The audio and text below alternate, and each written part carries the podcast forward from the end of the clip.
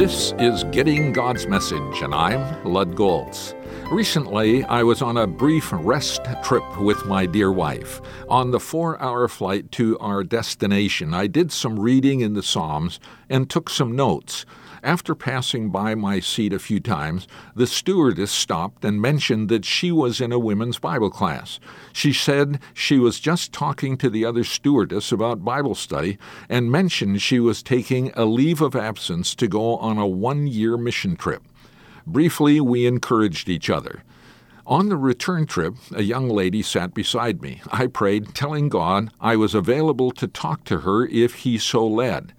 She was tired and quickly dozed off for most of the trip, then watched a movie on her iPad. It didn't appear we were going to have a conversation.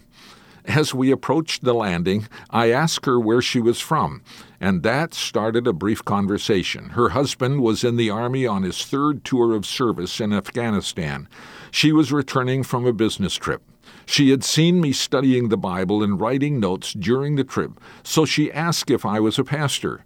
Obviously, there wasn't much time, but I found out she was attending a Bible believing church, even though she and her family were from a different religion. I encouraged her to keep going to the church, and then asked if she had ever made a commitment to Jesus Christ, or was that something she was still searching for.